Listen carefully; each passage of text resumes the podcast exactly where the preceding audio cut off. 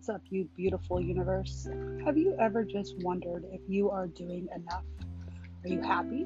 Are you sad? Are you irritated? Do you know the meaning of life? Do you know what you want to do? How do you get your mood to elevate when you are down in a rut? Do you think there are more people that think like you than there really are? Take a seat and just listen to my words.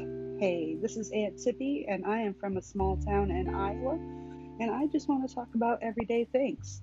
How can we, you know, go on this journey together and just fill this world with love?